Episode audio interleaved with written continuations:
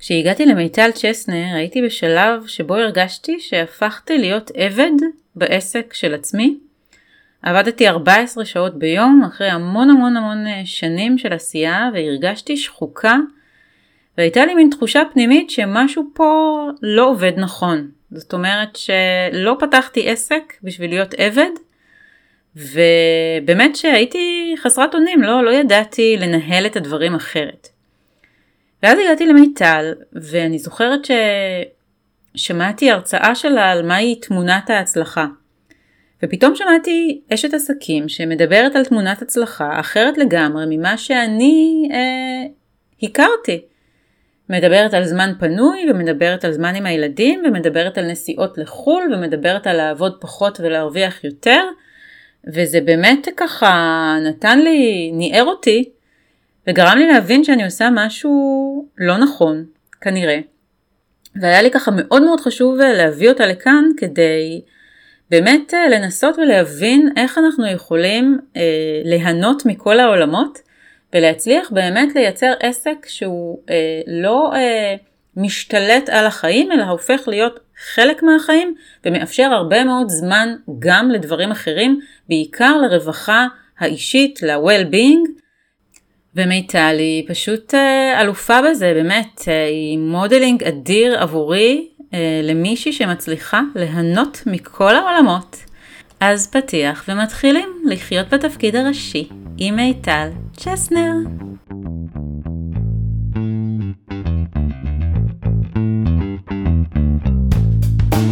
לחיות בתפקיד הראשי, הפודקאסט של יעלי קוגן. מיטל צ'סנר, את לא מבינה כמה חיכיתי לפגוש אותה. איזה כיף להיות כאן. את, את באמת אחת הנשים שהכי חיכיתי לרגע שאני אני אדבר איתך. וואו, לכבוד הוא לי, כי ראיתי ש... מה זה ראיתי? אני גם שומעת שיש פה בפודקאסט שלך כאלה אורחים שווים, אז uh, תודה, תודה, אני מרגישה בחברה טובה וכל כך שמחה. uh, אני חושבת שאת הראשונה, או אחת מהבודדות שאני uh, הקלטתי איתן, אז מאוד מאוד כיף לי להיות כאן. אני חשבתי ככה איך להתחיל, איך לתאר אותך, ואני דווקא אתחיל ב- בסיפור, בלונדון. אז אני נסעתי עם מיטל, אני אחר כך אספר איך הגעתי אליה, ועל הקורס המדהים שעשיתי אצלה, אבל דווקא אה, לאחרונה היינו יחד בלונדון, אה, בחצי טיול, חצי לימוד אה, של שיווק, שמיטל עוד לא תספר עליו, ואני למדתי עלייך שני דברים, שידעתי אותם מהקורס, אבל זה, זה עשה לי כזה וואו. אז היו, היו שני דברים. אחד זה שהיינו אמורים לחזור מלונדון, לא זוכרת באיזה תאריך זה שחזרנו, ו- וברשתות כולם דיברו על שביתה ענקית שהולכת להיות ב- בשדה תעופה ביום שאנחנו חוזרים, ואני כבר נכנסתי להיסטריה ולא ידעתי אם כן לנסוע, לא לנסוע, ואת היית כל כך רגועה. ואני אומרת לך, מיטל, אבל מה נעשה? אני לא יכולה להיות תקועה בלונדון, כאילו אני צריכה יום למחרת, אני מעבירה סדנה. ואמרת, הכל יהיה בסדר, לא תהיה שביתה.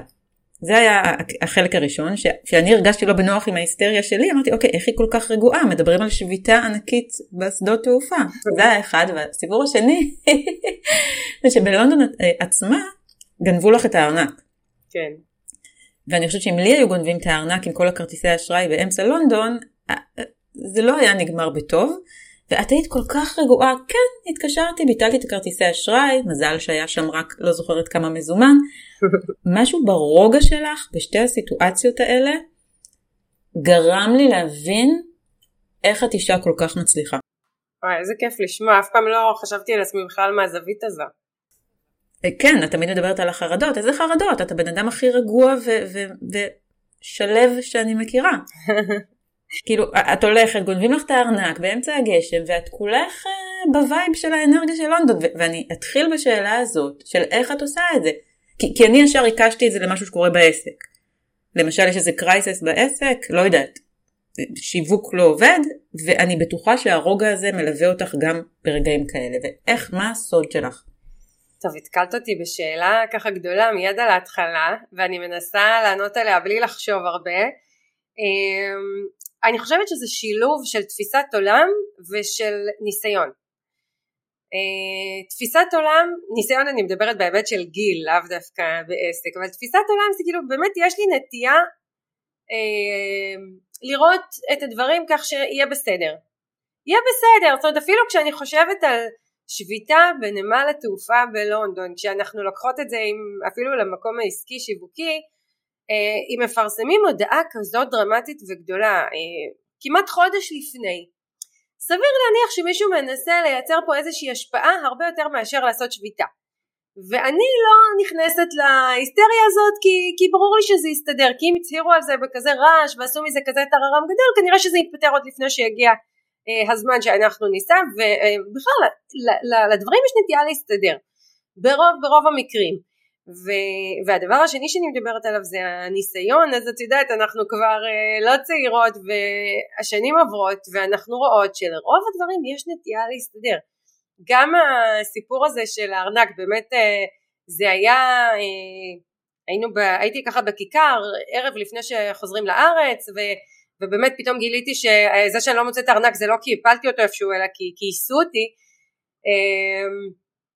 אבל זה באמת, בסדר, אוקיי, כסף, יעבור, לא נעים, סיטואציה לא נעימה. אני יותר, הדבר שהבהיל אותי באותו רגע זה דווקא אתן, מי שנמצאות איתי, כי אני יצאתי בטיול שאני מובילה קבוצת עסקים, ואני אומרת לעצמי, אני לא רוצה שאתם תרגישו חשש, אני לא רוצה שאתם תרגישו פחד, אנחנו יצאנו לטיול של כיף, ופתאום לי, למדריכה, מקייסים, גונבים מארנק דברים, שלא תרגישו חסרות ביטחון שם, אז גם איזושהי אחריות כלפיכם, וגם באופן כללי, אני לא נוטה להתרגש מדברים כאלה, כי, כי זה מסתדר, זה מסתדר, זה, זה, זה כסף, אוקיי, אז הלך הכסף, וכרטיסי אשראי נמצאו חדשים, והיה לי עוד כרטיס איתי, במקום אחר. זה גם אחד הדברים שמאוד עוזרים לי, אני, כשאני מדברת על ניסיון, זה אני, אני משתדלת להיות מוכנה לתרחישים. אז גם כשבאתי ללונדון, נשארתי בכספת את הדרכון וכרטיס אשראי נוסף, למקרה שיגנבו לי כרטיס, אז יש לי עוד אחד. אז כל הדברים האלה עזרו לי ככה להישאר רגועה, ו... ולדעת שדברים יסתדרו. אז אני חושבת שזה מה שבעיניי אני למדת ממך, עוד לפני. אני אספר ש... מיטל צ'סנר, אני הגעתי אליה במקרה לחלוטין. מישהי העלתה פוסט בפייסבוק על אשת השיווק הכי מדהימה שהיא פגשה בחיים, מאוד התרגשתי ממה שהיא כתבה, נכנסתי לדף שלך, לא הכרתי אותך, וראיתי את ההרצאה למלא את היומן. אמרתי, סבבה, אני אלך להרצאה. ובסוף ההרצאה מיטל הציעה קורס שנקרא, זכיר לי את השם שלו, אפילו לא זוכרת את השם, הקורס הגדול. עושים עסקים גדולים. עושים עסקים גדולים. למדתי שיווק כל החיים, יש לי עשרים, מעל עשרים שנה עסק, ובכלל לא תכננתי להוציא סכום כזה, זאת אומרת, סתם באתי להרצאה של, של למלא את היומן, כי עניין אותי לשמוע אותך, ומצאתי את עצמי, נרשמת לקורס, בלי להניד אף אף, ועד היום אני לא מבינה איך זה, כי אני בן אדם הכי מחושב, שאני הולכת למסעדה עם בעלי, זה בערך ארבעים דקות מה אני מזמינה. וזה נדיר אצלי, זה לא משהו שאני עושה. ואני חושבת שהיום, כשאני מסתכלת אחורה, כי אנחנו מכירות כבר הרבה שנים, משהו בביטחון שלך, ברגליים על הקרקע, באיך שהצגת את הדברים, ברוגע הזה שאת, שאת מעבירה, גרם לי, אמרתי, אני רוצה ללמוד מהאישה הזאת. ואני אגלה לך ככה בסוד, שהפרק הולך לדבר על, על מודל האישה החדשה, ומה זה האישה החדשה בעיניי, והנשיות החדשה. את שידרת משהו שאני אמרתי, כשאני אהיה גדולה, אני רוצה להיות מיטל צ'סנר. ולאו דווקא במובן של מה שאת עושה, אלא איך שאת עושה. כי לנהל עסק עבורי, ואני חושבת שזה הדבר הכי גדול שלמדתי ממך, ותכף תספרי, היה עבודת פרך. זאת אומרת, אני הייתי עבד של העסק שלי, אני עבדתי ארבע עשרה שעות ביום, אני קרסתי, אני עבדתי במשך שמונה עשרה שנה מסביב לזנב של עצמי, ופתאום באה אישה, עם מודל אחר של הצלחה, עם מין... שלוות נפש כזו, ו- וגם כשאת מדברת על קשיים, וגם כשאת מדברת על uh, חרדות שיש לך, וגם כשאת מדברת על uh, תרחישים של מה קורה, אוקיי, קמפיין לא הצליח, עדיין יש סנטר מאוד מאוד יציב, שאת משדרת, שאני אמרתי, אני רוצה ללמוד את זה, וזה יוביל אותי ככה לשאלה של, באיזה שלב אצלי, ו- ואגב, אני ככה, אגיד במאמר מוסגר שמהיום שהכרתי את מיטל החיים שלי השתנו, זאת אומרת היום אני מנהלת את אותו עסק הרבה יותר בקלות, אני עובדת פעמיים בשבוע, יש לי עוד עסק במקביל, אני הולכת כל בוקר לים, מבריזה מהפילאטיס, אבל את שינית לי את החיים לגמרי מיטל, לגמרי, ואני לא מרוויחה פחות ממה שהרווחתי כשעבדתי ארבע עשרה שעות ביום. איזה כיף לשמוע. ואני רוצה לשאול אותך, באיזה שלב בחיים את הגעת ליכולת הזאת באמת אה, לעשות את הדבר שאת הכי אוהבת בעולם, להרוויח מעולה, ועדיין לשמור על, על להיות עם הבעל שלך המקסים רועי, ועם הבנות שלך שאנחנו נדבר עליהן תכף. את בעצם כאילו השגת את מה שכל אישה בעולם חולמת עליו. נכון. קודם כל נכון, אני כן, אני, אני מרשה על עצמי לומר את זה, ואני לא, לא יודעת מה לגבי נשים אחרות, אבל אני יכולה להגיד שהשגתי את מה שאני כל חיי חלמתי עליו, שכל הדברים שחשובים לי מתרכזים ביחד, בין אם זה אה, לעסוק במה שאני אוהבת, להתפרנס מזה מאוד טוב, להרוויח מזה כסף, להיות אימא נוכחת, אה, ליהנות מזוגיות טובה, מהמון המון חופש וגמישות בחיים שלי, ואת הדברים האלה השגתי בעסק. אבל יש אבל, או שזה לא אבל, זה לא אבל, זה, זה חלק מהדרך. אה, עשיתי את זה אחרי שנים לא מעטות של הרבה מאוד דברים אחרים, שבהם מחלק מהדברים נהניתי, מחלק מהדברים פחות, חלק מהדברים עבדו לי וחלק פחות. ואני גם אגיד שבעברי היו לי שני עסקים שנכשלו וסגרתי אותם, ויצאתי חזרה להיות אה, שכירה, ושוב אה, הרווחתי כסף, ושוב יצאתי להיות עצמאית, ועוד פעם סגרתי עסק, ושוב יצאתי החוצה. זאת אומרת, יש לי איזשהו ניסיון שלשמחתי למדתי ממנו המון, הסקתי ממנו מסקנות, ואני חושבת שזה חלק בלתי נפרד מהיכולת שלי להישאר ביציבות מאוד מאוד גדולה למול הרבה טלטלות. כי כשמסתכלים על החיים שלי, אני באתי מבית מאוד פשוט, מאוד מאוד פשוט, שני הורים שכירים שבאו מבתים מאוד פשוטים. ההורים שלי, אבא שלי תמיד היה מספר שהם היו שמונה בחדר, ושאל לו זוג מכנסיים אחד ליום חול וזוג מכנסיים אחד ליום שבת, ואימא שלי סיפור מאוד מאוד דומה, גם שמונה בחדר, שמונה נפשות, משפחות מזרחיות כאלה שעלו לארץ, והיו צריכות ממש להיאבק עם הרבה ילדים לשרוד כלכלית, וההורים שלי, ההצלחה מבחינתם היה להפוך לסחירים במערכות מאוד מאוד ממוסדות. אבא שלי היה הרבה מאוד שנים איש צבא, קצין, הגיע לדרגה של קצין בכיר, אלוף משנה. אמא שלי עשרות שנים פקידה בקופת חולים מכבי, וזו מבחינתם הייתה הצלחה. ותמיד חונכתי, והדוגמה שאני באה ממנה והבית שאני באתי ממנו זה בית שעובדים ומצליחים, עושים ורואים תוצאות. אצל ההורים שלי התוצאות היו אותה שגרה, אותה יציבות שבשבילם הייתה הצלחה מדהימה. מאיפה הם באו ולאן הם הגיעו? אני רציתי יותר, אני רציתי משהו אחר, אני כבר לא רציתי את המגבלות האלה, ואני לא רציתי את הסיזיפיות והשגרה הזו, ואני, האמת אפילו קשה לי לנסות להבין מאיפה זה בא לי, הרצון הזה להיות עצמאית, הרצון הזה להיות, לשלוט בחיים שלי, לנהל אותם כמו שאני רוצה, בלי תחושה של מגבלה. ו, ולשמחתי, יש משהו, שני דברים שההורים שלי ככה לימדו אותי, זה אחד, לעבוד קשה בשביל מה שאני רוצה, ושתיים, שאני יכולה המון. זו תחושה שקיבלתי בבית, את יכולה, את יכולה, את מסוגלת, את חכמה, את תצליחי, את תעשי, ו...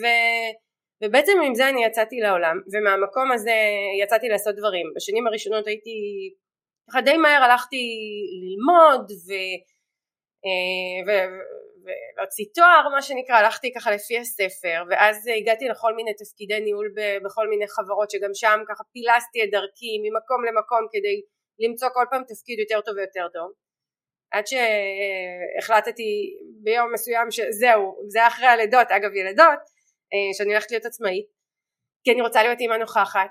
בשתי הפעמים הראשונות שיצאתי להיות עצמאית לא הייתי בשלה, היו לי המון חסמים, היו לי המון חששות, היו דברים שלא הצלחתי להתגבר עליהם ביני לבין עצמי מול הדבר הזה שנקרא עצמאות, ובכל פעם מחדש חזרתי להיות שכירה, ו... אבל זה בער בי, הרצון הזה להיות עצמאית, זה בא מבפנים, זה בא מערכים, זה בא ממקום שאני באמת מאמינה שאני כאישה, אני לא מתיימרת בשביל נשים אחרות, אבל אני כאישה אני רוצה לחיות בעולם שאין לי מגבלות, וזה אחד הדברים שהיו לי הכי הכי קשים בתור שכירה. הרגשתי שיש לי מגבלות, הרגשתי שעצם זה שאני אישה מציב בפניי מגבלות.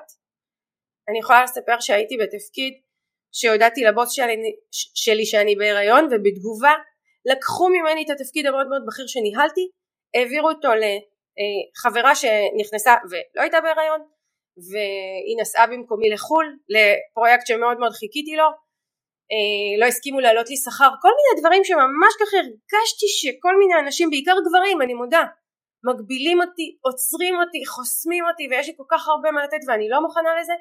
בעסק העצמאי אני יצאתי לעשות את זה, והכישלונות שלי ביחד עם התחושה הזו שאני לא יודעת לחיות אחרת, הובילו אותי כן בפעם השלישית לפתוח את העסק כמו שאני רוצה, וממקום שאני כבר לא נבהלת משום דבר שעולה, אלא אני מתמודדת איתו, וזה המקום שאני נמצאת בו היום.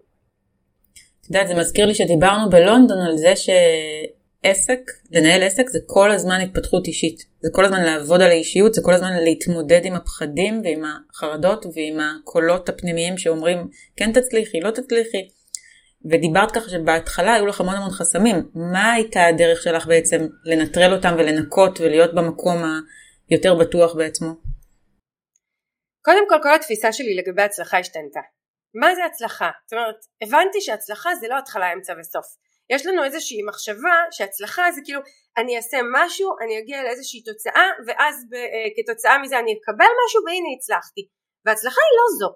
הצלחה היא מאוד מאוד סובייקטיבית, כל אחד וכל אחד וכל אחת אנחנו נתאר הצלחה ונחווה הצלחה ונרגיש הצלחה בצורה שונה. עכשיו אני הייתי מנהלת שיווק מאוד בכירה, וקיבלתי משכורות יפות, וטסתי לחול, והיה לי רכב צמוד, על פניו הייתי בהצלחה, אוקיי? אז זה גרם לי להבין שהצלחה היא לא מה שאנחנו מגדירים או מישהו שהגדיר מבחוץ, אלא הצלחה היא איך אני חווה את החיים בתחושה שאני חיה אותם כמו שבחרתי לחיות אותם. ו... ומהמקום הזה אני באתי לעסק, ואז זה אפשר לי לבוא ולעשות את מה שאני רוצה בלי הגדרות ובלי ציפיות. לא הייתה לי איזושהי תמונה איך נראית הצלחה ואני חותרת אליה, ואם אני לא מגיעה אליה אז אני מתבאסת ואני נחלשת, ואם אני כן מגיעה אליה אז אני חזקה ואני ממשיכה. זה בכלל לא בא מהמקום הזה, זה בא מהמקום של זה הידע שיש לי לתת, השנים הוכיחו לי שהידע הזה הוביל לתוצאות מאוד מאוד גדולות, עם זה אני באה החוצה. אני גם לא יודעת להעמיד פנים, אז באתי כמו שאני, באתי עם האמת שלי, באתי עם המקצועיות שלי, ובאתי מתוך רצון עמוק, ממשי, אמיתי, באמת להועיל לאנשים, ומהמקום הזה מאוד מאוד קשה לטעות, זאת אומרת הקהל הגיב לזה מאוד טוב, ומשם הדברים נבנו. זאת אומרת שם זה כבר התחבר לעוד מקום שיש בי, יש בי את המקום הסקלטני, המספרי, המחשב, המתכנן, וה... הכישורים האלו, המיומנויות האלה שגם למדתי אותם עם השנים וגם במידה מסוימת אני חזקה בהם, יחד עם אותם ערכים ועם אותו מין ידיעה פנימית מי אני ומה אני רוצה לעשות ומה אני רוצה להיות, הם התחברו ויצרו את העסק ש, שיש לי היום. זאת אומרת הניסיון, הכישלונות, הידיעה, הערכים והעבודה המדוקדקת יצרו בעצם את השלם הזה שיש לי היום. אני יכולה להגיד לך את זה מהצד שלי ומעוד חברות שהיו אצלך בקורס, על מה לדעתי סוד ההצלחה שלך. את רוצה לשמוע? נשמח, בטח. אז קודם כל אני אקביל לך את זה לתיאטרון. היה לי מורה למשחק שהוא אומר, שחקן באמת באמת טוב ומצליח, זה שחקן שמביא אמת לבמה. זה ההבדל בין מישהו שאת יודעת, עושה את אותה דמות שבע מאות סרטים, או אחד שבאמת באמת מצליח להיות מיליון דמויות ולרגש ולזכות באוסקר. אז אני חושבת שאת עושה את זה בדרך שלך, את מביאה אמת. אני כל כך התרגשתי ו- ושמחתי בקורס שלא הרגשתי שאני מגיעה לאיזה מנטורית כזאת שמסתכלת עליי מלמעלה ואומרת לי יום אחד תהיי כמוני, אלא הכי בגובה העיניים, הכי כאילו באווירה של משפחה, ככה הרגשתי, באמת. מהרגע הראשון הרגשתי שאת רואה אותי כשווה לך. ו- ונתת לי את התחושה ש- שהשמיים הם הגבול. לא, אבל אני הגעתי במצב אחר ממה שאני היום. אני הגעתי ברמה שאני הולכת לסגור את העסק, ואני לא יודעת מה אני עושה עם עצמי. זה היה ממש מבחינתי קרש הצלה, אחר כך נדבר מה קרה בקורונה, שבאמת נסגר לי העסק, ופתאום היה כזה, אוקיי, מה אני עושה עכשיו? איזה מזל שהייתי אצל מיטל, ואני יודעת מה לעשות. אני יודעת איך לקחת את הידע שלי, ולהפוך אותו לרווח בצורה אחרת, בלעדייך לא הייתי שורדת את הקורונה, בואי, מיטל. באמת. ואני חושבת שזה מה שגורם לאנשים כל כך לאהוב אותך, כל כך להתחבר אלייך, ובסופו של דבר באמת אה, להצלחה שלך, כי את, זה כל כך, כל כך, כל כך מעבר לקורס שיווק, זה כל כך לא קורס שיווק מה שאת מעבירה. זה, א', איך לנהל עסק מאלף עד תף, ב', את מאפשרת לאנשים, אני חושבת שאת קצת ההורים שלך עבור הלקוחות שלך. זאת אומרת, אם ההורים שלך אמרו לך מגיל אפס, את תצליחי, את מעולה, זה מה שאת שידרת לכולם, ומצאת את הנקודות חוזק בכל אחד ואחד שישב שם, ופתאום זה נורא הצחיק אותי, אמרתי, איך נרשמתי לקורס שהוא בכלל דיגיטלי? הרי אני, אני בן אדם שחייב אנשים. גם כן הזוי לי. ו- וכשחשבתי על זה לפני שזה, אמרתי, אני בכלל לא הרגשתי שזה היה הרוב ב- בדיגיטל, כי את נתת הרגשה כל כך חמה ונעימה, ו- ו- שאת את מכירה כל פסיק ופסיק ב- בסל מוצרים שלי, ושאת כל כך בתוך זה וכל כך נותנת מעצמך, שבעיניי זה היה... בכלל לא הרגשתי שזה היה דיגיטלי, ואני אני רוצה להגיד עוד דבר, שעד היום אני מרגישה שהקורס לא נגמר. זאת אומרת, אם יש לי משהו לשאול, אז א', אני מקשיבה לפודקאסט שלך, תמיד יש שם התשובות. זה כיף. וב', את כאילו מלווה אותי ברוחך עד היום. זו אחת הסיבות שגם נורא התרגשתי שאת באה לפה. אז, אז זו, זה לדעתי סוד ההצלחה שלך. זה כיף, את יודעת, אני חייבת לומר משהו על זה. וזה תפיסת העולם שלי. אנחנו, אנחנו כולנו בני אדם, אנחנו באמת כולנו שווים, זה לא, אני לא אומרת את זה ממקום שיווקי או שמנסה לשכנע, אנחנו באמת כולנו שווים, זאת אומרת מי יותר טוב מאחר, מה זה שמישהו יש לו איזה טייטל מקצועי או איזושהי הכשרה, לא, ויש איזשהו משהו שאני אני פחות מתחברת אליו, וזה זה לא רק בעולם השיווק, זה בכלל בכל מיני עולמות של מנהיגות, מה שנקרא מנטורים, אני לא מתחברת למקום הזה, אני לומדת מעסקים שמצליחים באמת לאורך עשרות ומאות שנים, זה הרפרנס שלי, ושם אין מנטורים, שם אין אנשים שאומרים אני ואני ואני ואני, אלא יש דרך, יש מתודולוגיה, יש ערכים, יש עמוד שדרה מאוד מאוד חזק בתוך העסק, בזהות שלו, בערכים שלו, במי שעומד מאחוריו, ועם זה באים, אין מקום למנטוריות במקום הזה, וככה אני שואפת לנהל את העסק שלי, ולהוביל את האנשים שאני מלווה בקורסים שלי, אז אני מאוד שמחה שאת אומרת את זה, כי זה לגמרי מה שאני מאמינה בו.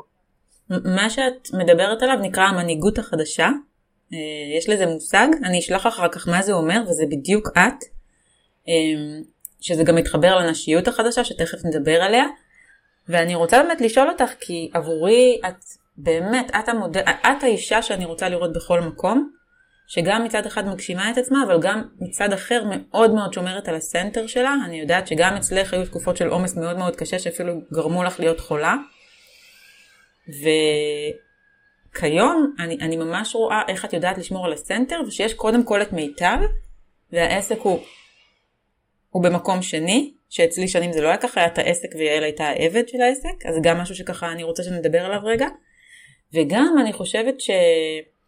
במודל הזוגיות שלך, גם את זה אני כבר מכירה קצת מקרוב, כי היינו יחד בלונדון וראיתי, ואת משתפת ומספרת, רועי הוא, הוא חלק מאוד מאוד אה, משמעותי בהצלחה שלך לדעתי, אה, כי הוא בן זוג תומך ומפרגן, ו- ויש ביניכם זוגיות שהיא הזוגיות של המודל החדש, ואני רוצה לקחת אותך דווקא לילדות, כי גם הבת שלך, ככה לאחרונה ראינו מאוד מאוד מצליחה, ולשאול אותך מה את חושבת, אם דיברת על ההורים שלך שהעבירו בך אמונה עצמית מאוד גבוהה, מה הערך הכי חזק שאת מרגישה שאת מעניקה במודלינג לבנות שלך? אני שואפת להיות עבורן ולהוביל אותן להיות נטולות מניירות. זה לא ערך, זו תפיסת עולם, זו דרך חיים. ולמה אני אומרת נטולות מניירות? אני אומרת את זה מהמקום של לבוא כפי שאני. זו אני. וזה נקי, וזה טוב, וזה שלם, אני לא צריכה להעמיד פנים, אני לא צריכה להתאים את עצמי, אני לא צריכה להתאים את עצמי לא למוסכמות, לא לאנשים אחרים, לא להסחות שמגיעות מבחוץ, לא לאנשים שיש מסביבי, זו אני, זה הכי אמיתי שיש, אי אפשר לטעות בזה, ומהמקום הזה נולדות אפשרויות, ומגיעות אה, דרכים להתפתח, ולגדול, ולהביא לעצמי ולחיים שלי את מה שאני רוצה, כי כשאין מניירות, ואין ניסיון להעמיד פנים שאני משהו ש... שהוא לא, וכשאין דרך או, או אין רצון להגיע להצלחה שמישהו אחר הגדיר אותה, תחת כללים שמישהו אחר הגדיר, בדרך כלל גברים, בואו נגיד, בוא, מה שנקרא נשים את הדברים על השולחן, אז אפשר לבוא ולמצוא לעצמך את המקום שלך ואת מי שאת, ולהגשים את עצמך ולהתקדם, וזה המודל שאני מנסה ככה להעביר לבנות שלי, אין דרך אחת לעשות את הדברים, אין נכון ולא נכון, אין הצלחה או אי הצלחה, יש מי אני, מה הדרך שלי בעולם הזה ואיך אני מרגישה בה, ואם אני מרגישה בטוב, זאת ההצלחה. את כרגע הגדרת את כל הפודקאסט לחיות בתפקיד הראשי, אני רואה לסגור אותו. לא סתם אני פה, יאלי. זה בדיוק מה שאני מחנכת את בנותיי, ובדיוק האנשים שאני מביאה לכאן. הכי חיה בתפקיד הראשי. אז את אמרת את זה, ואני, היינו בלונדון ביחד, בטיול השיווקי, ואת באת עם הבת שלך המדהימה, וראיתי את הדינמיקה ביניכם, וכל כך הזדהיתי. זאת אומרת, ראיתי איזו אימא את עבורה, ואיזו בת היא עבורך. זאת אומרת, יש ביניכם יחסי גומלין, מה היא נותנת לך, מה את לוקחת ממנה, מה את נותנת לה, ומה את מקבלת ממנה, זה כל כך יפה. אז אני מבינה מה את אומרת, ואני מאוד מאוד מתחברת גם אלייך מהמקום הזה. זה היה נורא מצחיק מה שאת אומרת, כי אני והיא כל הזמן הצחקנו שהדינמיקה בינך לבין רועי, זה הדינמיקה ביני לבין בעלי. כאילו אמרתי, הנה, הנה שכפול של היחסים שלי עם אבא, כי זה מדהים, וזה באמת, זה זכות אדירה, אני חושבת להיות עם בן זוג שהוא שוויוני ותומך, ויש זוגיות שהיא אחרת לגמרי מהמודל שאנחנו גדלנו אליו, ואת הזכרת קודם את העניין של גברים נשים, וזה משהו שאני באמת לא יודעת, ומעניין אותי לשאול אותך, אני קראתי מחקרים אקדמיים וסטטיסטיקות, וראיתי שגם נשים עצמאיות, שהן בעלות העסק, בדיוק כמו שכירות, ואפילו יותר גרוע, מרוויחות אה, שליש מגברים עצמאיים, ואני רוצה לשאול אותך, כמישהי שעובדת עם כל כך הרבה עסקים, מה את חושבת שהסיבה לזה? כי, כמו שאת אומרת, כשאני בעלת עסק, אין לי מגבלות. אז למה בכל אופן גם פה אנחנו רואים את אותה תמונה? תראי, אני חושבת שזה... אני יכולה להגיד לך עליי. טוב, אני לא רוצה לדבר על האחרות, כי, כי זה מרגיש לי מתיימר. ו... ואני חושבת שסט הערכים שלנו ומה שמניע אותנו הוא אחר. אני בוחרת לראות את זה ככה. כי אני, אם תסתכלי על העסק שלי, אני נושאת הדגל הרווח. כשאני באה ואני אומרת לעסקים, מה אתם תלמדו ממני? אתם תלמדו ממני להפיק את המקסימום ממה שיש לכם ולהרוויח ממנו טוב. ועדיין, כשמסתכלים על העסק שלי, הוא יכול להתאפס כעסק קטן. כי מתוך בחירה, אין לי עובדים, אין לי מחלקות, אין לי סניפים, אין לי, אני לא מתרחבת לכל העולם, וכל, אני מקבלת הצעות, כל כך הרבה הצעות. אני מקבלת רעיונות, ומיטל תעשי ככה ותעשי ככה, ובאמת יש לי את היכולות, ואני בוחרת שלא. ולמה אני בוחרת שלא? כי בסט הערכים שלי, כאישה, אני בפירוש מאוד מאוד מתגאה בזה שאני אישה, ואני לא יודעת אם הערכים האלה הם כי אני אישה או אני אישה בזכות הערכים האלה, אבל uh, חשוב לי הזמן הפנוי שלי, וחשוב לי גמישות, חשוב לי להיות אימא נוכחת, חשוב לי להיות אימא שמצליחה להיות נוכחת בחיים של הילדות שלה, כדי להיות שם עבורם uh, מקור תומך. חשוב לי הכי בסיסי בעולם, שהם ייכנסו הביתה, מבית הספר, ואני פה, ויש ארוחת צהריים חמה על השולחן, חשוב לי, זה, זה, מבחינתי זה ערך, ו... וחשוב לי שאם יתחשק לי לטוס ללונדון לשבוע, אני יכולה, ואף אחד לא מגביל אותי. כשאנחנו מדברות על זוגיות, אז יש לי גם כזאת זוגיות תומכת, ש... שאני יכולה לבוא ולהגיד, אני רוצה לנסוע, ו... ומה שנקרא לקבל פרגון גדול, ו... וחיזוק צעי, ו... וזה מהמקום הזה, זה מהמקום הערכים שמובילים, כי אני יכולתי לעשות דברים הרבה יותר גדולים ולהרוויח הרבה יותר כסף ולהתפרס על פני הרבה יותר דברים, אבל אני בוחרת שלא, כי מעבר לזה שאני כאשת עסקים מאוד מאוד מנוסה, שבאתי ממותגים מאוד מאוד גדולים וראיתי איך זה עובד, לא כל הנוצאת זהב, זה שחברה מאוד מאוד גדולה ורחבה לא אומר שהיא מרוויחה יותר כסף ממני לצורך הדוגמה, אז זה אחד. דבר שני, יש ערכים שמנחים אותי, אני באתי לעולם הזה כדי ליהנות מהיום יום, לא כדי להשתעבד לשום דבר, ואני רוצה להתחבר למשהו שאמרת לפני כמה דקות, על, ה, על המקום של העסק בחיים שלי, אני לא רואה את העסק או את הזוגיות או שום דבר כתיעדוף, אין לי תיעדוף בחיים, אני רואה את החיים שלי כסוג של פאזל, ובפאזל הזה יש זוגיות ויש אותי באופן אישי ויש את האימהות ויש את ההורות ויש את העסק שלי, והם עובדים ביחד, ו- ויש תקופות שהבנות שלי צריכות יותר תשומת לב, ויש תקופות שהזוגיות צריכה יותר תשומת לב, ויש תקופות שהעסק הוא צריך יותר תשומת לב, וזה עובד ביחד, ו- ובתוך הפאזל הזה שנקרא החיים שלי, לעסק יש פרופורציות מאוד מאוד מוגבלות, שאני שמה אותם שם, ואני אומרת לעצמי מיטל, מה שנקרא איך שאחרים הגדירו אצלך, זה לא מה שמנחה אותך, אלא הדרך שלך, ואני באמת חושבת שרוב הנשים שמנהלות עסקים פועלות ככה, אם אני שמה בצד חסמים, שאולי יש לנשים, אני מדברת על נשים שכן מנהלות עסקים מתוך בחירה, ובאמת מתוך רצון להתקדם, אני חושבת שאנחנו שמות את הגבולות איפה שמתאים לנו, וזה ממש בסדר, בואו נשחרר את עצמנו גם מה, מהצורך הזה להיות במספרים יותר גדולים, רק כי, כי מישהו אחר יגדיר שזאת הצלחה. זה מתחבר לי להרצאה המעולה שלך, של מהי תמונת ההצלחה, ו- וזה משהו שלא מלמדים אותו, זאת אומרת, אז זו פעם ראשונה שאני נתקלתי במישהי שבאה ורואה את ה-well-being שלי, ולא מדברת איתי במספרים. תכניסי ככה וככה, ואם לא זה בעייתי. כי כן, כי יש חודשים יותר קשים, ו- ואני, העסק שלי סגור ביולי-אוגוסט, ואני תמיד צריכה להתכונן לזה מראש. ו- ופעם זה מאוד הלחיץ אותי. אחרי שהכרתי אותך, א', ידעתי להתכונן לזה כבר מראש, כמו שאת אומרת, לכל תרחיש, וב' הבנתי שאני צריכה את יולי-אוגוסט כדי לנשום. וזה לא פחות חשוב מלהכניס עכשיו עוד סכום כזה או אחר, ואני חושבת שזה קול מאוד מאוד מאוד חשוב, גם לגברים אגב, ולא רק לנשים, משהו ב-well-being שלנו נדרס. נדרס. כי הפכנו להיות, לרוץ אחרי עצמנו, ו- וזה גם איזשהו משהו שבעיניי הוא מאוד מאוד ייחודי לך, כי אני לא מכירה עוד יועצים עסקיים, יועצי שיווק שמדברים על, זה מאוד מאוד חשוב שיהיו לך כמה שעות בשבוע להיות, לבלות עם הבן זוג. אני לא זוכרת מי, מי דיברתי, את מירי, אה, את שלומי, דיברנו כאן על זה, יועץ עסקי שאמר ללקוח שלו, מה פתאום אתה מכניס לתוכנית העסקית זמן עם האישה?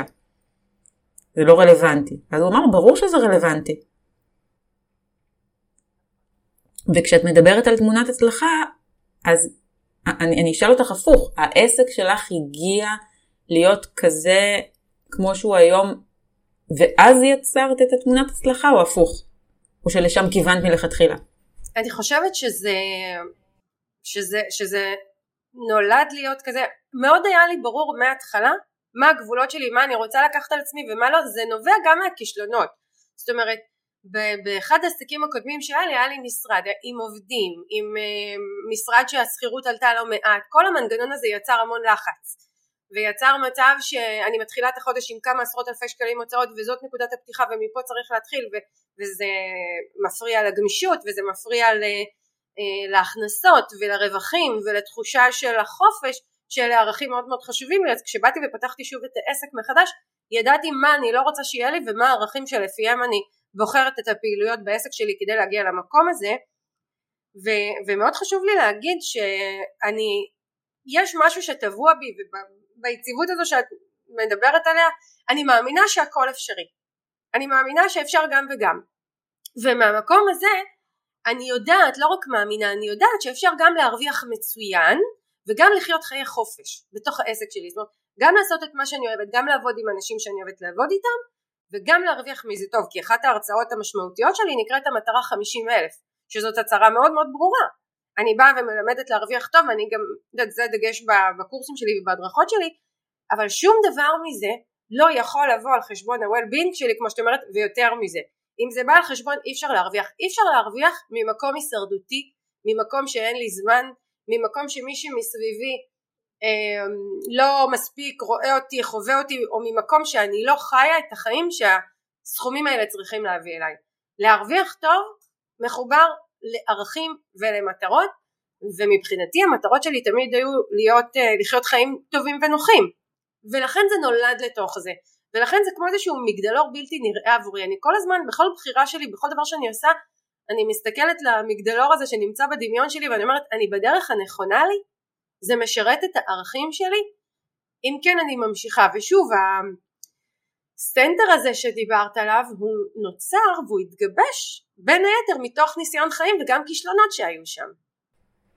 אבל מי היה המודל שלך? כי כשאני, באמת, אני הסתכלתי סביב, וחשבתי על זה הרבה, זאת אומרת, לא היום חצי שעה לפני הרעיון, ובאמת, חוץ ממך, ועוד אישה אחת שאני מכירה, שהתראיינה פה, קרן דורון, אני לא מכירה, באמת, אני לא, אין לי, אין לי במרחב מישהי ש, שאני יכולה להגיד, וואו, זה המודלינג שלי, לשם אני רוצה להגיע מבחינת איך שאת, שאת מנהלת את היומיום שלך, כי, כי זה או נשים שעובדות באמת מאוד מאוד מאוד קשה כמו שאני עבדתי, או נשים שבחרו לא לעבוד קשה וליהנות מהחיים, אבל, אבל אני, כמוך, אני רוצה את שניהם. אז מי היה המודלינג שלך? לא היה לי מודלינג. את שואלת אותי את השאלה וגורמת לי לחשוב תוך כדי, לא היה לי ועדיין אין לי מודלינג. זאת אומרת, אני כן סופרת... אז מה, יצרת משהו חדש מאין? כי את באת מחברות ענקיות. אני מניחה שכן, תראי, מהחברות הענקיות למדתי איך להתנהל. איך עובד עסק, איך מתנהל עסק ואיך פועל עסק שמרוויח טוב. זה כן למדתי מהחברות שהייתי בהן. אבל איזה אישה אני רוצה להיות ואיך אני רוצה שהמשפחה שלי תתנהל, זה אין לי פה מודלינג, ואת יודעת, אמרת כמה מילים על חרדות, זה המקום שאני יכולה להגיד לך שאני מדי פעם פוגשת את החרדות שלי, כי פתאום אני חיה חיים שאני אומרת, וואו, מה זה כל הטוב הזה? מה, מה, מה זה כל ה... מה שנקרא, כל מה שאני רוצה מתגשם, וכל מה שאני רוצה עובד, ואמא שלי רק היא תכף ככה תבוא עם החמסות, ו... וכן, אין לי לזה מודלינג. אני כן יכולה להגיד לך שהרבה מאוד דברים שעברתי בחיים ודברים שספגתי מתחברים לי יחד. אני אתן לך דוגמה, אם אני מדברת על שני ההורים שלי. אמא שלי הייתה האמא הזאת שבבית, היא נמצאת בבית, היא עבדה, האמאות שלנו לא יודעת אם גם אצלך, אבל האמאות שלנו עבדו עד שתים עשרה עד אחת בצהריים, הגיעו הביתה, הכינו לנו אוכל, היו מאוד מאוד נוכחות, אם היה לנו שיעורי בית הם היו שם, הם היו נוכחות. בזמננו כתבו את השיר, זה לא כל כך נעים לראות גן סגור בחמש אחרי הצהריים, היום זה הסטנדרט. אז מצד אחד גדלתי עם האמא הזאת, ומצד שני גדלתי עם אבא שהוא מאוד מאוד שואף הכי גבוה שיש, ולהצליח ולתפקידים, ואבא שלי גם תמיד התגאה בזה, שלמרות הרקע שהוא בא ממנו, שהוא לא היה רקע קל, ולא היה לו קשרים, ואף אחד לא עזר לו ופתח לו דלתות, הוא הגיע לתפקידים מאוד מאוד בכירים בחיים, והצליח לקחת את המשפחה למקום מאוד טוב שהוא רוצה, ומאמין בו, ובאמת לתת לנו קרקע כלכלית יציבה וטובה, ואני חושבת שספגתי משני ההורים שלי את הדברים האלה, וזה מכאן התגבשתי להיות מי שאני, מצד אחד מאוד מאוד רוצה להצליח, מצד שני רוצה להיות, ואם את שואלת אותי תכל'ס זה המודלינג שלי, לא איזשהו בעל או בעלת מקצוע, כל הדברים האלה שמתגבשים יחד לזהות שאני, כי אנחנו מחפשים אה, מקרים הירואים להרים אליהם עיניים ולהגיד הנה הוא עשה ככה וככה וככה, ואין דבר כזה. את יודעת, אנחנו יודעות שתינו, יאלי, אנחנו נשים מספיק חכמות לדעת שכל אחד הוא אדם, ומאחורי כל המסכות והצהרות והאמירות, יש שם בן בת אדם, אנחנו לא באמת יודעות מה עובר עליהם, ומה הם מרגישים, וכמה כסף הם מביאים הביתה, אבל אנחנו נוטים להסתכל על זה, וליצור איזושהי תפיסה שלמה לגבי זה, ואיזושהי תמונה דמיונית, וזה הפך להיות הרפרנס שלנו להצלחה, וזה מה שמכשיר אותה. זה בדיוק הייחוד שלך בעיניי, זה בדיוק הייחוד, שבמהלך הקורס, אני ממש זוכרת שאני יכולתי להזדהות עם כל מילה ומשפט שאמרת.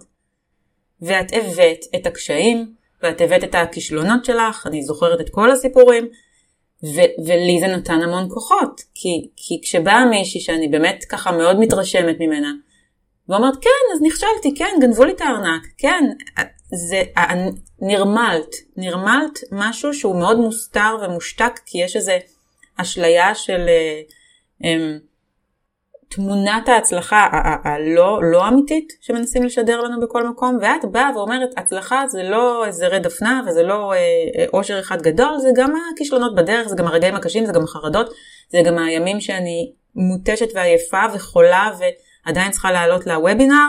אני זוכרת שעלית פעם חולה לוובינר, וזה היה כל כך מקסים בעיניי. ושוב, אני רואה את זה כמו בתיאטרון, באמת לגמרי, כאילו זה בעיניי שחקן מצליח. שהוא עולה להצגה, למרות שהיה לו יום נוראי, והוא עדיין, והוא עדיין, והוא עדיין שם. והוא עדיין אה, מביא את עצמו. אני חושבת שזה הכל שאת מביאה. ואני רוצה רגע, אנחנו חוזרת רגע לבנות שלנו, אני רוצה לשאול אותך שאלה קצת אה, יותר, יותר עמוקה. אני לפעמים מרגישה, וזה מעניין אותי לשאול אותך אם את גם מרגישה ככה, שיכול להיות שאני נותנת איזושהי תמונה שהיא קצת אה, אמביציוזית מדי לילדות שלי, ואולי אולי הן לא רוצות את, ה, את האמביציה הזאת וה, והרצון לטרוף את העולם, ואולי אני דווקא עושה להם נזק. זה גם עובר לך בראש? כן, אני, את יודעת, מאז ש, שאמרנו שנקליט יחד פרק, אז לי היה מאוד מאוד ברור שהנושא הזה הוא משמעותי אצל שתינו. לי יש שלוש בנות, רק בנות, לך יש שתיים, נכון יאלי? שתי בנות ובן. שתי בנות ובן. והמק... אני יכולה להגיד לך שכאילו הרבה מהדברים שאני עושה, אני כל הזמן אומרת לעצמי איזו דוגמה את נותנת, איזו אימא את רוצה להיות עבור הבנות שלך, ואיזו דוגמה לתת להן לחיים. ו... וכן, מהמקום הזה, יש את המקום הזה שאני אומרת לעצמי, אני רוצה להראות להם שהן יכולות לבחור, והן יכולות לעשות, והן יכולות להשיג, ותהיה עצמאית, ותהיה עצמאית כלכלית, ואל תהיה אף פעם תלויה בבן זוג, אלא תבני את הזוגיות שלך מתוך מקום מאוזן. וככל שעובר הזמן, אני מרגישה שגם פה יש אג'נדה. זאת אומרת, אם באתי וניסיתי להעביר לבנות שלי את האג'נדה של תהיו חופשיות ותהיו עצמאיות, אז אני איפשהו גם חוטאת למטרה, כי, כי, כי הן כן רואות בי ובמילים שלי, ואני גם ממש כנראה בחוסר תשומת לב גם אומרת דברים נחרצים מדי פעם, או לא מדי פעם, שבסוף כן גורמים להם לחיות תחת איזושהי אג'נדה ותחת דוגמה שיכול להיות שהיא מאוד מאוד קשה. אני הרבה פעמים חושבת על זה, מעניין אם את חושבת על זה גם, אבל הן רואות אימא שיש לו זוגיות טובה, ושהיא עושה את מה, שאני, מה שהיא אוהבת, והיא מרוויחה טוב, ומה שנקרא, על הנייר, במרכאות או לא במרכאות, הכל מצליח. איך היא יכולה עכשיו לצאת לעולם עם הדוגמה הזו, ולהיות היא, עם, עם מה שנקרא, ולהתחיל מאפס, ולחוות את הכישלונות, ולחוות אולי דברים פחות טובים, כשאני מציבה לה כזה רעב גבוה. זה נשמע קצת יומרני שאני אומרת את זה, אני לא אומרת את זה ממקום מתנשא, אני באמת אומרת את זה, כי אני חושבת שהילדות שלי חיות בבית שהוא, שהוא טוב להן. ועכשיו זאת נקודת... את יודעת, אבל אצלי זה, זה גם בשקיפות. זאת אומרת, הבת שלי למשל יודעת שאני נכשלתי חמש פעמים עד שהגעתי, עד שהצלחתי להתקבל לבית ספר למשחק. היא, היא, היא חובה את הרגעים שקשה לי. בטח, גם, גם לנו. אני מספרת, אתם יודעות שאני יותר מזה, אני כששני עסקים שהיו לי נכשלו, אז היינו בתקופה מאוד מאוד קשה כלכלית, היינו צריכים קצת להיעזר, לקחנו הלוואות, היינו צריכים תהליך עברה כלכלית, אנחנו מדברים על זה. אני גם מדברת המון על הרקע שלי, מאיזה בית אני באתי ומה ההבדל, אבל בסופו של דבר אני חושבת שאנחנו יכולות לספר מה שנספר, אבל רמת החוויה היא הרמה העוצמתית, והחוויה שלהם היא חוויה טובה. אני כן הייתה לי חוויה מסוימת, אני לא אגיד הישרדותית, אבל כן הייתה לי איזושהי חוויה, ש... שראיתי את הצמיחה ואת הגדילה של ההורים שלי, וידעתי להעריך. אני אתן לך דוגמה, אני מספרת שאני, כשעברנו, העבירו אותי לחדר נפרד, לא היה מקום בבית, אז סגרו את, הזיזו את פינת האוכל מהבית, סגרו את פינת האוכל עם איזושהי ספרייה, כסוג של קיר, לא היה אפילו דלת, ולקחו את המיטת חבר מהמיטה של אחי, העבירו את זה לחדר נפרד, ואמרו לי, הנה מיטל, יש לך חדר משלך, ואני זרחתי מהאושר, היה לי חדר משלי, ו, ולבת מצווה, לבת המצווה שלי, קיבלתי במתנה מיטה, הילדות שלי לבת המצווה קיבלו, סבתא לוקחת אותם לחול פה, ואני לקחתי אותם לחול פה, ומלא מתנות, ובת מצווה מפוצצת, ומפוצצת במונחים שלנו, כן, עשינו את זה ככה במתנ"ס של המושב, לא, אנחנו לא אנשי אולמות ואירועים, ו, ו, ובסופו של דבר יש לי את החוויה שלי, שעיצבה אותי, שאני יודעת איפה גדלתי, ואיפה אני היום, ואני יודעת להעריך את זה, ולהעריך את המאמץ, ולילדות שלי אין את החוויה הזו, ובסופו של דבר יש גבול כמה הן יכולות ללמוד מזה שאני מספרת להם דברים. כן, זה וואי, זו נקודה שלא חשבת אליה, מאוד מאוד מעניינת. זה אישו שאני, כאילו, זה, זה אחד הדברים שאני ככה תוהה ביני לבין עצמי, איזה מבוגרות הן תהיינה עם מה שאני מביאה. ואני אספר לך סיפור שגרם לי ככה לחשוב על זה. אני כל הזמן אומרת לבנות שלי, אתן לא חייבות ללדת ילדים. אתן לא חייבות. אם תחליטו שמתאים לכם להיות אימהות, תהיו אימהות, ואם תחליטו שלא מתאים לכם, מכל סיבה שלא תהיו, אז אתן לא תהיו אימהות, אתן לא חייבות להיות אימהות רק כי נולדתם נשים. ואז יום אחד הבת שלי הגדולה רומי, שהיא כבר בת שבע עשרה וחצי, כבר גדולה, היא כאילו תכף מה שנקרא כבר לא ברשותי יותר, אומרת לי, אמא, אני החלטתי שאני לא רוצה להביא ילדים, ואני אמרתי, רגע רגע רומי, למה למה את אומרת דבר כזה, מה? לא, החלטתי שאני... רגע, ואז אמרתי לעצמי, וואו מיטל, עשית הפוך ממה שהתכוונת. במקום לגרום לילדה להבין שיש לה את כל האפשרויות, כנראה באופן סמוי ובאופן לא מודע, העברת לה מסר אחר, שילדים זה לא טוב, או שאת לא... אני חושבת, אני יכולה להגיד לך שהרבה מאוד בנות בגיל הזה אומרות את זה, אני לא חושבת שזה, שזה נובע מה שאמרת לה. אוקיי, אז זה מרגיע לשמוע, כי גם יש לי איזושהי נטייה לקחת... זה המון המון המון בנות בגיל הזה. חושבות ככה, גם לא רוצות להתחתן, זה, זה, לא, להפך, אני מרגיש שנתת לה מרחב, מרחב בחירה, ש, שזה בכלל מדהים, מדהים מאיפה באת, ואמרת את זה, כי זה משהו שהוא מאוד מאוד נדיר. אני יכולה להגיד לך שיש לי קרובת משפחה, מבוגרת כבר, בת עוד מעט ארבעים, שבחרה לא להביא ילדים, והכמות הרמות גבה והערות שהיא סופגת באופן יומיומי מכולם, היא בלתי נסבלת. והכניסה לרחם שלה, זה, זה, אז אני, אני מאוד מעריכה את זה שבאת ואמרת הדבר הזה. כן, אני אומרת את זה לגבי באמת כל דבר, ואני מקווה שאני באמת מאמינה בזה, כדי ברגע האמת להיות האימא שבאמת מסוגלת לתמוך באופן מלא ונטול אג'נדות, אבל בואי נודה על האמת, יש לנו אג'נדות. יש לנו אג'נדות, אפילו עצם זה שאנחנו בחרנו להיות כאלה נשים עצמאיות, בין אם זה בתוך הזוגיות או בעסק או בכל דבר, זו אג'נדה, ואולי הילדות שלנו רוצות להיות משהו אחר. זה, זה, זה ככה, זה מציב שאלות, זה מעורר תהיות ו...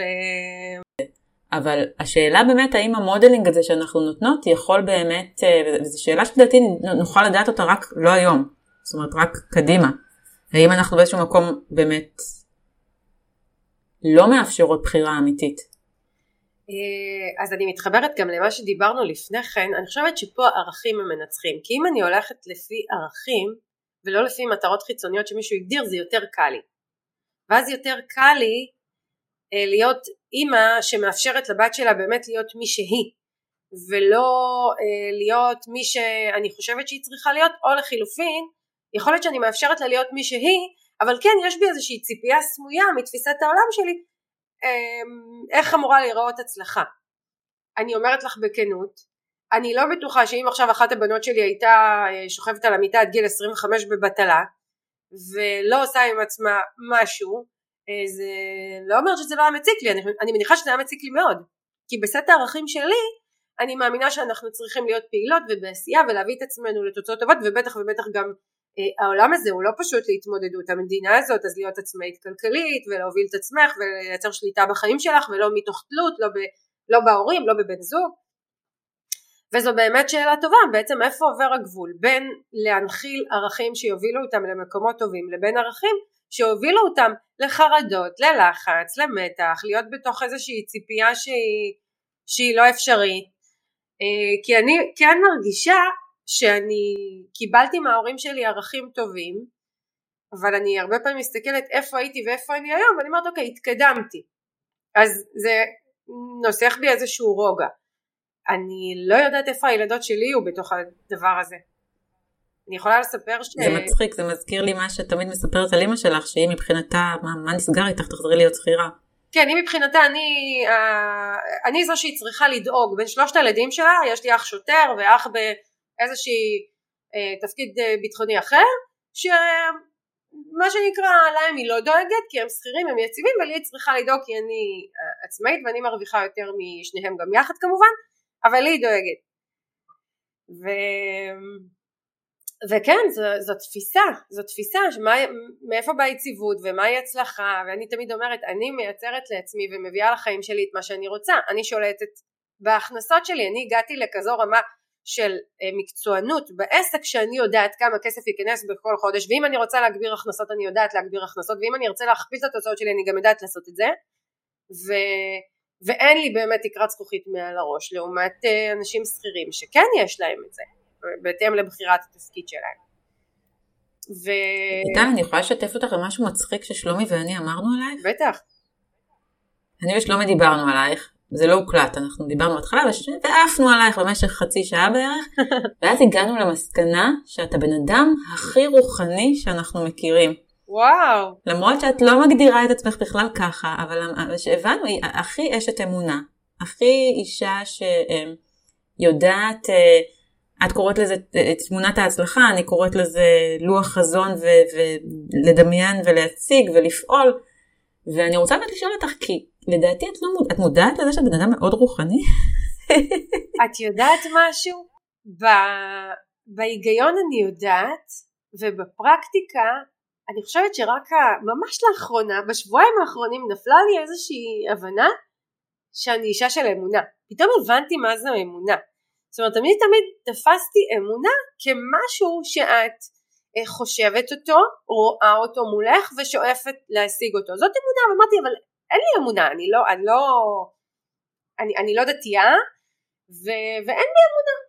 ואז הבנתי, והבנתי את זה בשבועיים האחרונים, בעקבות ככה איזשהו קורס שאני מלמדת, והמון המון דיונים שעלו שם, שיש בי אמונה מאוד חזקה, שהידיעה זו, הפנימית, מי אני ומה נועדתי להיות ומה אני רוצה להיות ומה אני יכולה להביא לעצמי, היא האמונה.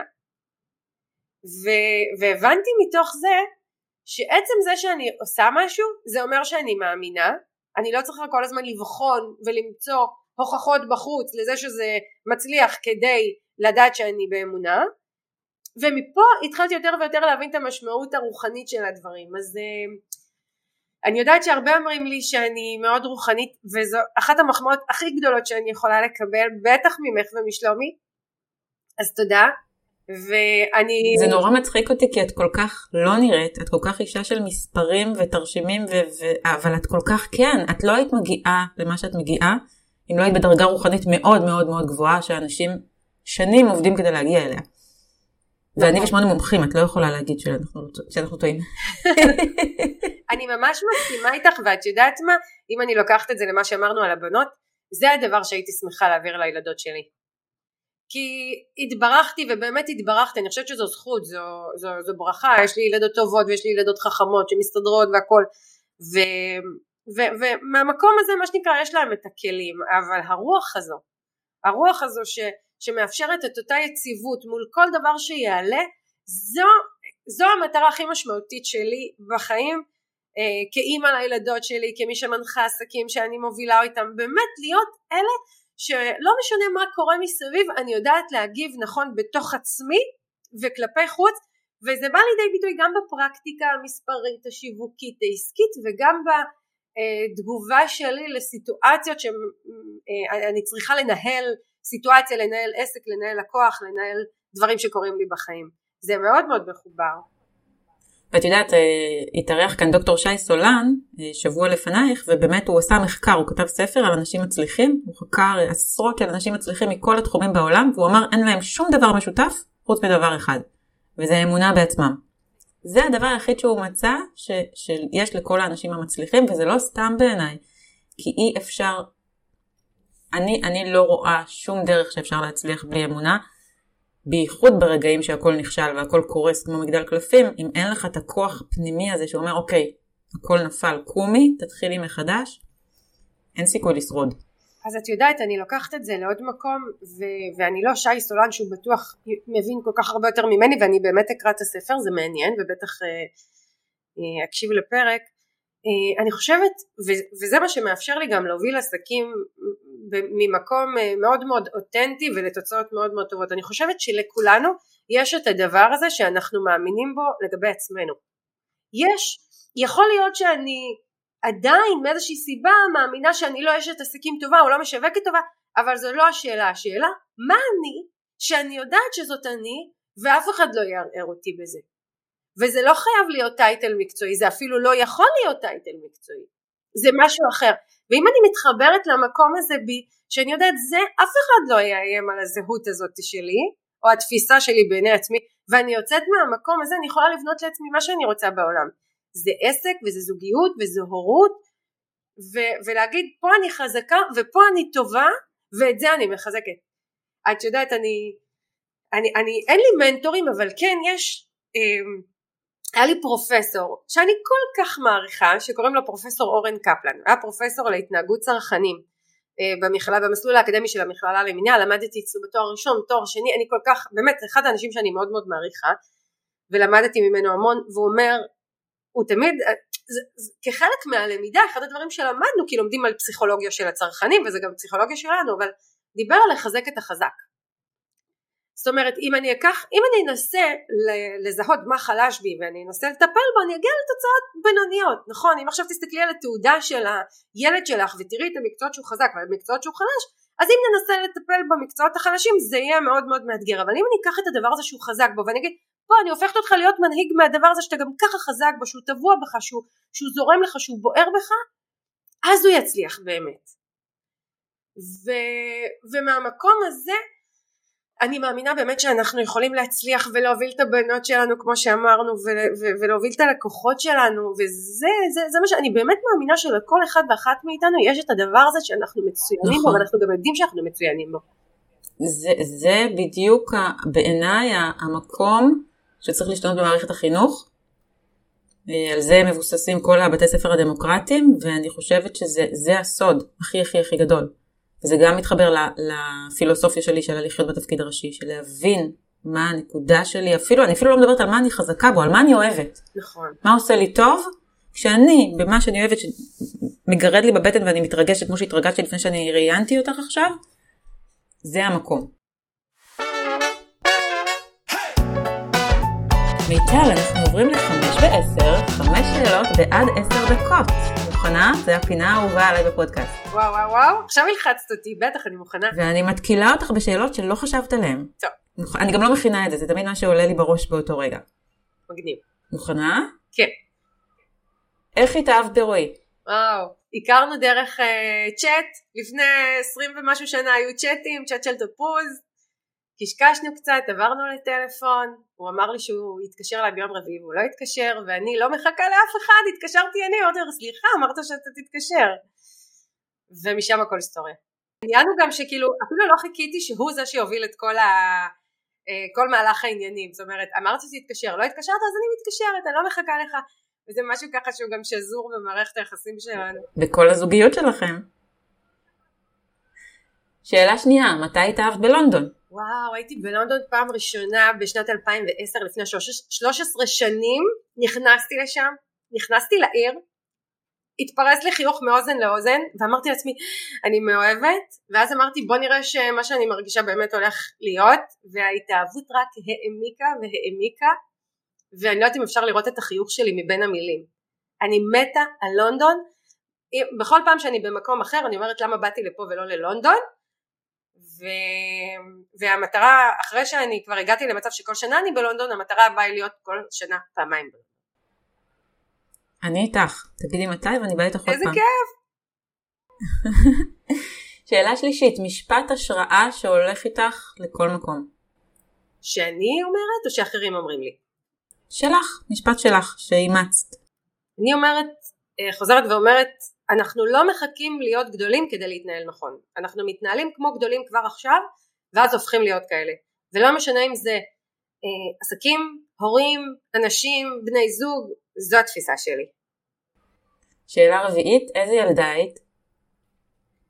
הייתי ילדה ביישנית בטירוף, הייתי ילדה שהיא רחוקה מלהיות מרכז העניינים, אה, זאת שלא בוחרים בה לכלום, אה, הדיחו אותי מקורס קצינות על סעיף מנהיגות, ו... אבל תמיד תמיד תמיד ידעתי שיש בי משהו, שצריך לצאת. וואו. זו הילדה שהייתי. שאלה חמישית, מה החלום הבא של מיטל? החלום הבא זה למצוא משהו שירגש אותי, כי אני מודה שהגעתי לכזו פסגה, לא בהיבט הכלכלי או המקצועי העסקי, זה לא שם, אלא הגעתי למקום שמאוד מאוד טוב לי בחיים שלי, וזה משמח אותי, ואני רוצה עוד, ואני לא יודעת מה עוד. אז א', להסכים להיות במקום הזה, שמגלה, ו- ולגלות משהו. זה בעיקר מה שאני מרגישה בימים האלה. מיטל צ'סנר, אני כבר חושבת על הפעם הבאה, שאני אזמין אותך לכאן, כי כל כך כיף, ואני כל כך שמחה שאת פה, כי באמת אני חושבת ש... כל אישה וכל גבר צריכים להקשיב לך, כי את מביאה משהו כל כך אותנטי וכנה ואמיתי ואופטימי ומלא באמונה ומקורקע ורוחני כאחד. את פשוט אישה מדהימה. אז תודה רבה רבה שבאת.